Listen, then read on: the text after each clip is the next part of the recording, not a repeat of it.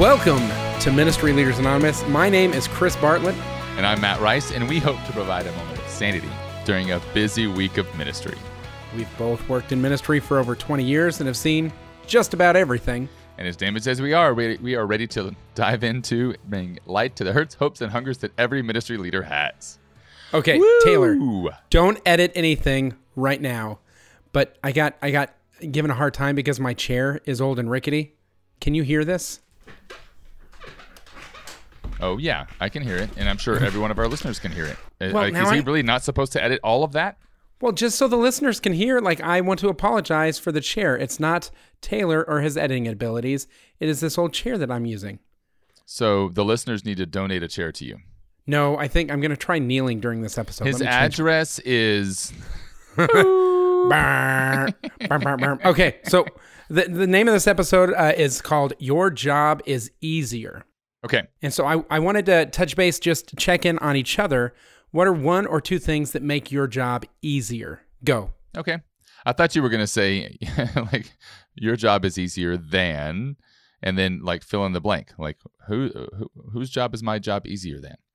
Um, my job is easier because of some of the tools I use. I mean, just, like, I would say some of the, I don't know, project management stuff. But, so yeah, that's my, my job is easier because of some of the tools I use.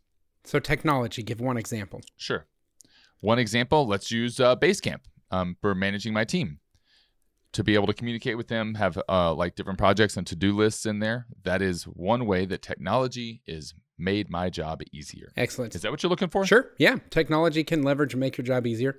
Um, my job is easier. You know, I just transferred for listeners. I just transferred from a parish I was at for nine years over to uh, to join the Ablaze, amazing Ablaze team. And at the parish, my job was easier because of the power of delegation.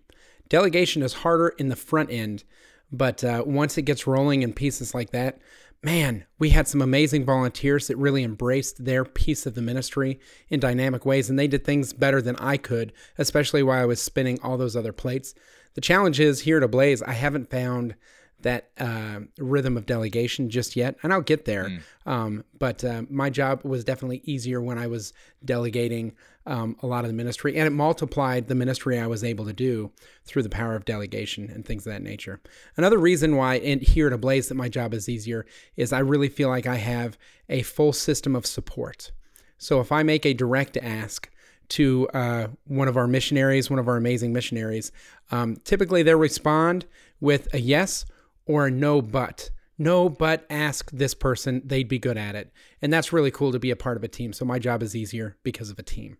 That's that's actually what I was going to say. My job is easier because I have a team that I can actually depend on um, to get stuff done. Like, no, like I can't tell you how many times that as a youth minister, when I would ask a volunteer to do something and they, they weren't the right person for the job or they weren't bought in or whatever, um, or even at Ablaze, like, and like there's been times when I've asked someone to do something and then we get to like the day before the event, you know, or whatever, and it's not done. And it's like, well, great. Now I've got to scramble to get it done. It's not going to be done as well, but no, my job is easier because the the, the team that that I have around me um, are actually getting their stuff done. Good, good. So this next piece, there's going to be kind of three sections. That was the first section, you guys. The second section is actually going to be a little bit more tongue in cheek. So your job is getting easier, and this is why. A uh, A recent report from Gallup, a survey came out, and the Gallup poll published this last Monday, which would have been Monday of Holy Week, indicates that religious membership in the U S has fallen to just forty-seven percent of those surveyed, representing less than half of the population. So your job is easier because there's fewer people that you're going to serve, right? Yeah. My job is easier because of COVID, right? Because everybody's gone. Right, so that that's a huge tongue-in-cheek because actually in our parish boundary, our mission field is what, Matt Rice? Uh, every single soul in that boundary. Every single soul. Regardless of they're Catholic or not. Yeah, so even if they're not registered for your programs, registered at your parish, we are called to serve them, to share the gospel to them. So yeah. Actually, our job didn't get any easier. Um, it got harder. And arguably, like, honestly, it got harder. Arguably, it got harder because there's more in disengagement. And that disengagement yeah. is a harder piece to overcome. However... Yeah, it got harder because you got to go and find more people. Rather than like, so let's, let's say you have one hundred people at your parish. You don't have to go and find those one hundred. You've got to go find the nine thousand nine hundred others. Um, but now that you have fifty at your parish, now you have to go and find nine thousand nine hundred fifty. So we, uh, in, in the two youth ministry programs that I've directed throughout my my career, we grew one from about twenty to thirty teens all the way up to about one hundred twenty teens. And by the time I left, of those one hundred twenty teens, when we were doing prayer services or praise and worship or something like that, about sixty of the teens, right? About half, about sixty of the teens were like bought into praise and worship and they were participating, which means about half of them were just kind of standing there and kind of counting down the words to the song until it ended, uh, which is fine. Yep. The prayer opportunities and experiences don't have to be fully engaged to be impactful, yada, yada, yada. Then moved to the, the, the parish I was just recently at, and we grew the program from about two hundred eighty, two hundred fifty teens, somewhere in that range, all the way up to about, at one point, four hundred twenty teens. And it in, at that time, at our kind of peak, about sixty of the teens were bought into praise and worship when we were doing that prayer experience. Wow. Now, of those two experiences, which one was actually easier for me to get the whole room fired up about the next worship song or something like that? Oh, the first one, when you had half of the people involved. So what, what I what I want to say is, that, like that, that was way easier. What I want to say is we are now in a unique position with this information just coming out that this is the first time in more than eighty years of their surveying when they started eighty years ago that it has fallen below the fifty percent threshold of people mm. that indicate religious membership, right? This is the first yep. time it happened. But we're in a unique situation because uh, I don't believe that, that that number has fallen on the side of people that are bought all the way in.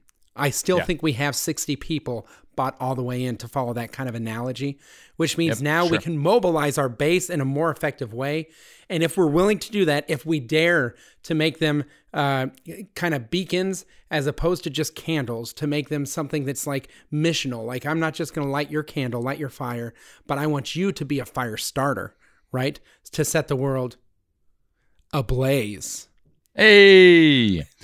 No, yeah, and that's one of the, the things that we've talked about before is like, is it better to have, you know, like uh, all the all the people that don't want to be there there, um, or is it better like just to have numbers, or is it better to have quality, you know, in a way instead of quantity? And this isn't necessarily, I mean, we're talking about people here, you know, so it's it's a little different, but but yeah, when you have the quality of people there, the ones who get it there, you can take them further um, and expect more of them than when you have just a whole bunch of people there. Yeah. And I don't believe that we're doing that. And the stats point to that reality. In twenty eighteen, fifty percent of those polled said they belong to a religious congregation. So that's pretty similar to the forty-seven percent that have said it now. But in nineteen ninety-nine, just twenty years ago, seventy percent. seventy percent of them said that they were a part of a religious congregation. And so we have seen what I would argue to be a massive decline. And I don't know if this survey was taken, you know, um, April of last year when everyone's like, COVID, I'm out. Are you part of a religious congregation? I'm not a part of anything that has people in it. Thank you very much. And please yeah. don't call again, you know? And so I'm not exactly sure about that reality. But what I do know is that over the last twenty years, to see that type of a drop is catastrophic to our approaches. And I think that mission is part of it. And I know we've talked about it. You guys can go back and listen to some of the From Christendom to Apostolic Mission episodes to hear us dive into that a little bit. But what I want to say is the silver lining here is that with smaller numbers or with smaller people that are showing up, I believe the concentration of people that are bought all the way in is actually higher. And if we can yep. leverage that reality, I think we can see a boom that can take place in our parishes, in our programs, and in our communities, because it's going to be a rare or a more unique effect when people are sharing the gospel in dynamic and radical ways. And we may be entering into a phase um, just of the church where the people that aren't bought in aren't going to be there, period. Like that whole idea of being culturally X, Y, or Z, you know, I'm I'm a culturally Baptist or I'm culturally Catholic, whatever. Um, people aren't doing that so much anymore. Like they aren't going through the motions just for the sake of going through the motions. Right. They're Instagram Catholic. Oh, I follow a Bible verse uh, person on my on my feed or whatever. And so they're able to still kind of keep their toe in the water, which used to be kind of the culturally Catholic type of piece, without actually having to show up at the uh, at, at the parish. So I think that, like, like if that's true, like, regardless of if that idea that I just had is true or is, or is true or not, the the fact is, like you said, the the likelihood that the people that have stayed are the bought-in ones actually should give ministry leaders permission to be more bold, because a lot of times we are, I don't know, I don't want to say we're we water things down so that we don't push people away. I think teaching to the lowest common denominator is problematic. And it, it sure. is, it's, it's, and, and this is why I want to encourage people to have different tiers of programming. There needs to be an on-ramp, right? And it can't just be the deep end. But if all you has, ha, has, all you have is an on-ramp and there is no deep end, then, then we're doing a massive disservice as well. Well, yeah. Or if you just have, like, I mean, I would say nobody has an on-ramp. They have a big step. And then within that step, there's no, like, no progression, no, nothing that goes further. So, but like, I think that gives that that should be able to give ministry leaders permission to be more challenging of those that they're reaching or that, that are there, because they're bought in. They want to be there. Push them harder and challenge them more. Teach them more. Teach, give them uh, just more meat rather than just the appetizers. You know. And and then uh, to to break down some of the some of the decades or generational gaps in that. Um, it was fifty-eight percent of baby boomers, fifty percent of Gen X, which is what you and I are a part of, thirty-six percent of millennials said they belong to a church. And then it's limited on Gen Z, but if you trend down, I would say it's probably like twenty-five to thirty percent, somewhere in that range, which means we have some unicorns. And what I mean by a unicorn is like this super rare thing. When I go to a, a daily mass or a Sunday mass and I see a male in their twenties sitting by themselves, I approach them after Mass and thank them for coming to Mass, because that's a rare reality. So now if you have a millennial that's showing up to your program, your event, or your parish, they already know what it means to experience persecution for their faith, because their peer group is already slated against them two to one. For every one that's going to church, there's two that don't. And they're friends, they're coworkers with these people. They're probably giving them weird looks when they show up with ashes on their forehead on Ash Wednesday or something like that. And so they've already kind of tasted some of the persecution, even if it's just mild social persecution that comes along with being a Catholic in this this day and age. And so use that. They're not afraid. We've got some fearless people showing up, especially in that millennial category, that we can set on fire because they're already not afraid to uh, to experience a little bit of persecution and martyrdom along the way. And to be honest, if they're, if they're not challenged or pushed, that may be the reason they leave, rather than it being too easy. Yeah, because we were created for greatness, and if we're not treated as such, then we walk. Yeah, and, and we look for something else that's going to challenge us. Yeah, exactly. You know? Yeah, and and we saw that when you took me to CrossFit the other day. That was fun. I can lift my arms again. It hurt so Yay. bad. It was so good. So CrossFit is basically this uh, exercise cult that Matt's a part of. And uh, but but in all in all honesty, though, when I arrived, they introduced me as a new person. Hey, this is Chris's first day. Everyone applauded. They clapped for me. And then the leader said, uh, I think it was Coach Kyle. He said, "Don't mm-hmm. worry, I'll make sure you get through it and you do it successfully. I'm here to help you." So he basically said, "I'm going to accompany you." Someone from the other side of the room said, "That was me last week." Literally yeah. gave me the thing of like, "I'm a week ahead of you, man. Like it, we're all in it together." I had people uh, along the way say, "Hey, good job," or "I'm glad to have you here," and things like that. And I was like, the church needs this. Oh yeah, absolutely. Like to be able to come into a CrossFit community and like the very first day, all of that happened within, I mean, that was a, a like a forty-five minutes we were there, maybe an hour. Yep. And yeah, for all of that to happen that church should be doing, it's uh, it's sad, you know, for, for something like that to be just so normal in the culture of a workout like place. Versus, yeah, anyway. But but he was intentional too. When when after we did this long kind of set of um, exercise, I think it was called, um, this is what hell feels like. And we just did every twenty seconds. It was horrible. And it was wonderful at the same time because I felt really alive. But then we took this break and he goes, "Go walk a loop." He, and, and he said this, he goes, "But walk next to someone and, and talk with them." And that was it. And then everyone just paired up with someone and chatted with them along this little uh, warm down type of routine. But that was all he had to say. He wasn't like, "And discuss the implications of health on your long-term vision and goals." He was just like, just just be people to each other while you walk this little loop after doing this amazing shared experience together. And make no mistake, That was an amazing shared experience because we were all pushing ourselves hard and it was intense. But what happens on the altar at Mass is so much more amazing. Mm-hmm. And that is a shared experience that we get to kneel together and experience the Lord being made present together. Uh, we just need to figure out what it means to take a lap with one another to build that community. Yeah. Well, and, and, and like, we're not asking for people to, I don't know, ask the visitor at the beginning of Mass to stand up so everybody can say hi. Because I, I've been there. I've seen that done well. But most people, like, whenever they go visit, they like, whenever someone says... Well, I mean, I would say they don't stand up. They're like, oh, I'm, I'm, I'm, I'm a regular here. Yeah. I'm Norm or whatever.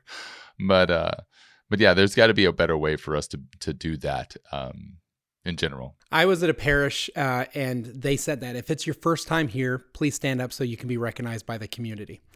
And we had just had a baby. And so it was whatever. She was like two weeks old or whatever. We had finally decided to take her to Mass. And if it's your first time here, and I hold, held that baby in the air like Simba in The Lion King, and the whole parish, the whole parish laughed and then erupted in applause. And there was something so cool about that moment. So I would say, don't be afraid to have that moment, even if it feels sure. awkward, even if everyone doesn't stand up. I make sure when I see someone new to, to, to try and find them after Mass and just welcome them and hear their story a little bit. It gives us permission to start a conversation or whatever. And you don't have to Simba your spouse if it's like, Chris said this was really cool, and so I'm going to lift up. My mom's visiting from Milwaukee, and so you lift her up. I wouldn't do that, but um, but don't be afraid to allow that conversation and that hospitality to take place. Now, this is uh, good, but it's also funny. Have you ever gone to a different Mass um, at the church you go to and you've been members at for years, and then someone says, oh, I'm so glad you're here. I'm so glad, or, or I'm so glad to see you back, because we used to go to the five thirty forever, and then we started going to the nine a.m., and then a couple of years later, we went to the five thirty, and one of the people that saw us, they're like, oh, we're so glad you're back. And I was like, I've been here the whole time. I just went to a different Mass for a while, but I'm glad you're doing this. Keep doing this. The Spanish Mass is the one that sometimes Uh, surprises people. They're like, I didn't know you spoke Spanish. I'm like, I can follow along a little bit, you know, but then it comes to the Our Father, and I'm able to say the Our Father because I worked really hard to do it, to connect with some of the, the bilingual teens in our youth program. And uh, and I've even had someone turn around, like surprise turn around, like, Chris, I'm for those who haven't met me, I, I get sunburned by opening the refrigerator. Like, I'm very pale white dude. Cold water burns his skin. It does. So anyways. Um, but that, that was a neat experience to be able to be noticed because I went to a different liturgy, and that's okay. That's fine. Yeah. Um, so here's, here's part three of your job is easier. One thing that I think we talked about at this, uh, offsite that we just had for the Ablaze leadership team, we talked a lot about accountability. Mm. And accountability actually sounds like it's difficult all around, but it makes our jobs easier. And so I wanted to lean into that uh, for this last segment that we're a part of, is accountability. So Matt, how does accountability make your job easier? Like someone holding me accountable. If I, if I know I'm not going to be held accountable for something, I'm not going to do it. Um, if it's something I'm not motivated to do, um, I'm not going to do it. And you learn that just like your kids will learn like what they can get away with from their parents. If you don't hold your kids accountable, they're going to get away with or work to get away with whatever they can get away with, whatever they don't want to do. But if you hold them accountable, they're going to do it. And so I like being held accountable because I'll actually do my job. I'll actually do what I'm supposed to do. And I'll like it, it helps me grow as a person, you know, as a ministry leader, um, because I'm doing things that I don't want to do, but I'm learning about myself and I'm learning about a new project or another way of doing things while I'm doing it. Yeah. Good. And sometimes there's the soft, uh, uh, a priest friend of mine always said, sometimes you got to drop the hammer, but when it's with volunteers, you got to drop the velvet hammer. So it doesn't feel mm. like a hammer. It feels soft and smooth, but you still are dropping the hammer. So sometimes there's more passive uh, accountability of like, hey, we really need to do this. Let's remind our goals. And sometimes it's a little bit more harsh, like, hey, this is going to be a write-up and we've got to put it in your file so we can create a record if this continues. It's clear that you're not a good fit, you know? Um, yeah. And so a lot of times accountability feels like a bad word, mm-hmm. but when I've been working on projects and there is no accountability, sometimes, especially from those that are above me, supervise me and, and things of that nature, sometimes I wonder if they're even on the same page. If they're like, yeah. Chris, go do your thing. I actually don't really care, but if it keeps you busy and the parishioners are happy, go do your thing. As long as I don't hear any complaints, then keep doing it. That doesn't necessarily mean that it falls into the vision or the mission or that I have their support. But accountability, yeah. even though there can sometimes be some uh, critical or crucial conversations, difficult conversations had in it. It shows my supervisor cares enough to be able to lean in and have conversations. Now, th- that can be handled in the right way and the wrong way. And sometimes uh, micromanagement can be felt in, in different things. But uh, but but we, we talked about at our offsite, like there's a couple of pieces. There's reactive accountability, when we notice that like an indicator light is on, on the check engine light or something, and we're like, we have to address this. But there's also proactive accountability to have questions like, how is this project going? What do you need for me to be successful? And those would be kind of just like check-ins. And at Ablaze, we everyone has a mentor uh, that they check in with on uh, at least twice a month, some people every week. Um, and that is a part of the culture of accountability that kind of gets built into it. I also know ministry leaders who have met with their pastor twice in their ten years at the parish. And uh, and if their pastor and, and their, their pastor is their supervisor. And I think that's a dangerous reality because your job isn't easier by that lack of clarity, and the accountability mm-hmm. would actually be welcome. Yeah. Yeah. And the like accountability, like, I don't know, there, there are things that we should be doing. And this may be the same thing I said earlier, but things that we should be doing that that aren't important to us yet. And so the, a lot of the, the things I like about Exodus ninety is there are things that we are doing in Exodus ninety that are good for me, that are good for my soul. And if I didn't have a group of men that I was accountable to, to, to have these done and get these done, I wouldn't be doing them, either because I didn't see them as important yet, or I didn't see them as necessary, and the the growth that I'm going through wouldn't it wouldn't be happening, you know, without that. And so it doesn't mean that I that I don't know it's important. It's just it hasn't be, it become important to me yet, or become a part of my life. And sometimes we need that accountability to put things like that into our life and have them be a part of of, of our routine, so that we actually do these good things. Yeah, yeah. There's a there's a beauty in accountability in regards to it reminds us why certain things fit into the bigger mission. Mm-hmm. And I think about um, no one likes. Well, let me say this. There's a lot of people that are ministry spirited that struggle with some of the administrative aspects of ministry, turning in receipts, time cards, I don't know, different documentation and things of that nature. Um, and healthy accountability in that isn't saying you didn't turn in your receipts, but You you didn't turn in re- your receipts, and that affects our relationship with the parish, or that reflects people's trust relationship with your ministry. And so we want to be able to do that so we can continue to have a three sixty degree buy-in from all the different par- partners that we collaborate with here in the parish. Oh, all of a sudden you're putting the accountability in a framing of the overall mission or purpose of what we're doing.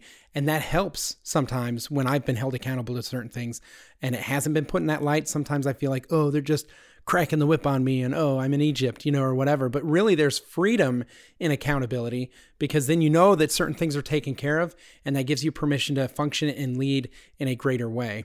So how, how do we hold people accountable, Matt? What are some ways that we can, we can do that? I mean, like, obviously, like regular check-ins, you know, like the, the first step is to actually know whether or not the person has or hasn't done something that they were expected to do. But that, like, take that a step even further back. Like, what were they expected to do? And do they know that they were expected to, to do that? Because if if they weren't if they weren't aware that they were expected to save the receipt so that they can then submit it to the, the office, then you can't like you can't hold me accountable for that. Exactly. Like, you're accountable for not having told me that. Right.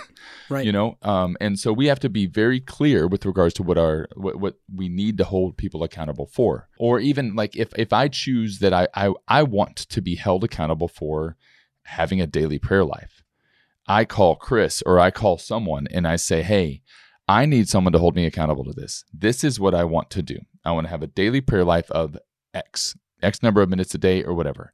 And I need you to hold me accountable for that. So that expectation is clear, but then that person actually has to call and say, hey, did you pray? Um, and then that, like, that's one aspect of the accountability is like, I have to actually answer that truthful, truthfully. And so that's a, p- a component of the accountability. Well, in that relationship, it's like, if I didn't do it, what are you going to do? You know, and if I don't answer your call, what are you going to do? That's on me, you know, to like to maintain that relationship and and have integrity around that. Well, there's there's authority in every relationship. And if you were saying, hey, hold me accountable with prayer, we have relational authority because of the friendship that we forged over the last twenty years, you know? And so mm-hmm. I think that, that that's an important piece. In other relationships, it might be a supervisor authority. It might be that you're a volunteer for my program and I'm the one that ultimately is left holding the bag for anything that does or does not happen. And so um, I have accountability to the pastor, and the pastor expects me to hold the volunteers accountable, you know, and so there is some sort of an authority, but the clarity on expectations from the onset is so important, and it needs to be done according to mission, right? The overall vision and mission that, that's taking place, because otherwise I've heard people say, when I've sought to hold people accountable, well, that's not what I signed up for, or that's not in my job description. And that is so cringe. That is so cringeworthy when someone says that, because um, the why, I think, is the piece that needs to be held in into that. So if you say, hey, Chris, I want to do twenty minutes of prayer a day, and I and I don't ask why, I mean, your why could be a bad why. And I could be like, Matt, I'm not going to hold you accountable so you do twenty minutes per a day because you're in a competition with someone mm-hmm. on Instagram to try and beat their fifteen minutes a day. That's not a deep enough why for me to hold you accountable for that. Yep. But if you're like, I'm I'm struggling in this area and I want to be a better husband and father, I'm like, yep, I'm on board with that because I desire that for you as well. Yep. And so the why, and then the clear objective and the key results. The key results are the why. Like, what, what are the results? I want to be a better husband. I want to be a better father. Yeah. Absolutely. Um, on the other side of that, like the boss-employee kind of relationship, or whatever, manager-employee um, direct report re- relationship, I don't know. Sometimes I get real annoyed when um, people ask me why all the time, or need a motivated reason, motiv- motivating reason to do what I ask them to do, and it's like, just do it. Like, I, why? And it's not just because I told you so. It's because, like, having to spell out the vision every single time for every little thing is, it's a waste of time, you know, in one sense, you know. It feels like the threshold of trust has not yet been built. Absolutely. And and, and so we're not saying don't ask why, because I, I, I literally had that conversation with a supervisor in the past. I said, I'm not sure why I'm doing this. And in the past, it's caused tension when I didn't have complete clarity moving forward. Small example. This is this is not the same kind of thing, but it was kind of funny. This week, we had a coffee pot, and there was two plugs behind the coffee pot. There was a air freshener plugged in the plug on the top, and the coffee pot was plugged in the one on the bottom. We needed to grind coffee to, like, make the coffee, but we were setting the coffee using the clock on the on the coffee pot to uh, to to go off at an earlier time. Right, so the I, I we walked into this V R B O. I set the coffee pot thing, and we had coffee the next morning. Well, the next night we were going to set the pot, and someone unplugged the coffee pot instead of the air freshener, and plugged in the grinder to grind it. And then I was like, "Oh, like, why do you do that? I have to reset the coffee pot. Don't do that." So the next day, the exact same thing happened again, and it wasn't until they realized, "Oh, wait, you're setting the clock so that we can use the timer the next day." I was like, yes, but like, it couldn't it just have been like, Matt asked me not to unplug this. Couldn't that be sufficient? But then once they realized what it was, sorry, this may not have anything to do with what you're talking about, but it's a I great it example, funny, you know, because it was like, I like, but they didn't have me. buy-in. They didn't have buy-in um, because of just you asking alone. Yeah, and just trust me, man. I know what I'm doing. I know, but in all fairness, we all have some unique things. It's like, I, I always want schedules printed on blue paper. And that's a weird criticism, right? And uh, I have and, never heard that before. That is totally new. Yeah. So when I was in youth ministry, we called it the blue sheet. That way the volunteers and the team and everyone just knew that that blue piece of paper, because there's all sorts of handouts and flyers and all sorts of paper going around. They knew the blue sheet was the schedule. It was just a weird thing that helped our system run. Yeah, an organizational thing that has become a tick. But when I yeah, when I delegated when I delegated someone go print out the schedules, and they came back with uh, white paper, or one time they did uh, purple paper. Everyone was like, looked at me, and I was like, "It's okay, they're new, but in the future, this." And they asked why, and I said, "Because it's a it's a pattern, and we call it the blue sheet." Typically, we say, "Grab your blue sheet and then move on." And if we don't have a blue sheet, it confuses people. So, anyways, long story short, the explanation behind it matters, but at the same time, sometimes it's like, that's just weird. The schedule just needs to be printed on paper, and they're right. The clock could be reset, yes, but it's inconvenient. So the why is so important, that clarity. And then the last piece, because we're, we're out of time, um, is I think that we need to be willing to have some of the hard conversations on both ends of accountability. On the end, if you are being held accountable to something, to ask for that clarity, to ask for that why when it's needed, right? Um, or to be asked to be held accountable. And so I, I have a friend that just posted on Facebook that their boss asked him to do a task that would take him over one hundred hours, and they gave him one week to do it. Wow. That's just not, that's not possible. He's like, it's yeah. simply not possible. And he's been in his field for over twenty-five years. Like, he knows whether or not this is possible. Yeah. Accountability might be being able to have that relationship with the boss to say, if you need this done by the end of next week, then I need some extra help. What resources do we have available to be able to do that? And so you're almost holding yourself accountable to, to get the resources from someone whose job, like your supervisor, their job is to help you be successful. And if you are a supervisor or you're leading volunteers or leading a team, you should see your job to help them be successful. So if they are successful, that is you doing your job well. If they fail, that's because you failed. And so that's kind of that extreme ownership mentality of like, I should have done better to equip and empower the team to be successful, and then do so. And sometimes that requires having hard or near impossible conversations. It seems that your behavior has indicated that you're not right for this team right now. Why don't you take two Sundays off and come back to volunteer for the program again after we meet in a week? Like, I just need things to calm down. It seems like there's some other stuff that has come into the situation. And I've had to do that when some volunteers got crossways towards each other, and it was clear that they were there to like to eyeball the other volunteer, and kind of there was this weird competition territorialism that's going on. I'm like, we're here for the youth. We're here for the people we serve. And so that was a hard conversation, because it was asking a volunteer free service to yeah. step away from ministry for a short amount of time for a time of discernment. And I had I had a conversation with someone before that we uh, their their little brother was in our youth program, and their house, they were twenty years old. Their house was filled with empty Jack Daniel bottles, mm. like just just the, yeah. you know, the college kids, how they decorate their their their dorms and their house and stuff like that. And I was like, I want you to I want you to choose between underage drinking or serving in ministry. I said, I know your birthday is coming up in April, so you can take as much time as you'd like to discern. I said, even if it takes you until after April to discern that.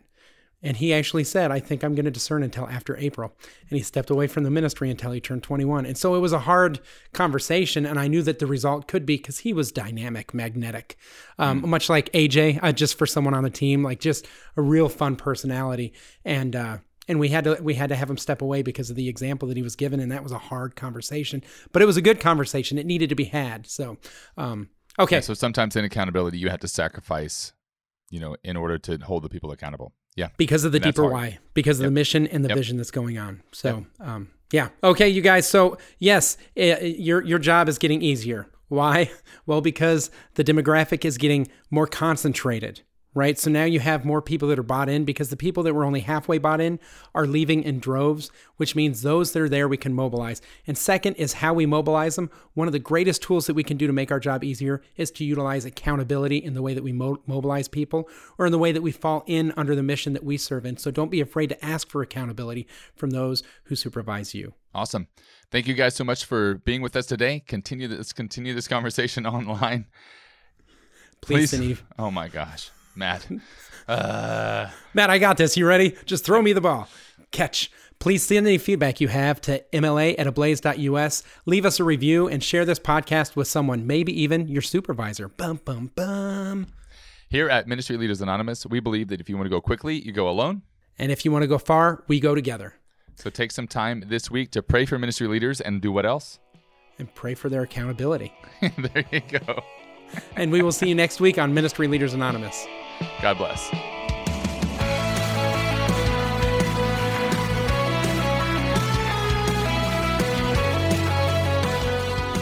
Probably our worst outro ever. We got on the wrong cadence. I'm usually the first one to go, and then you, and then, yeah. Anyways, yeah. We did good. I'll hold you accountable to it next time. Thanks, buddy. Thanks, buddy. Peace.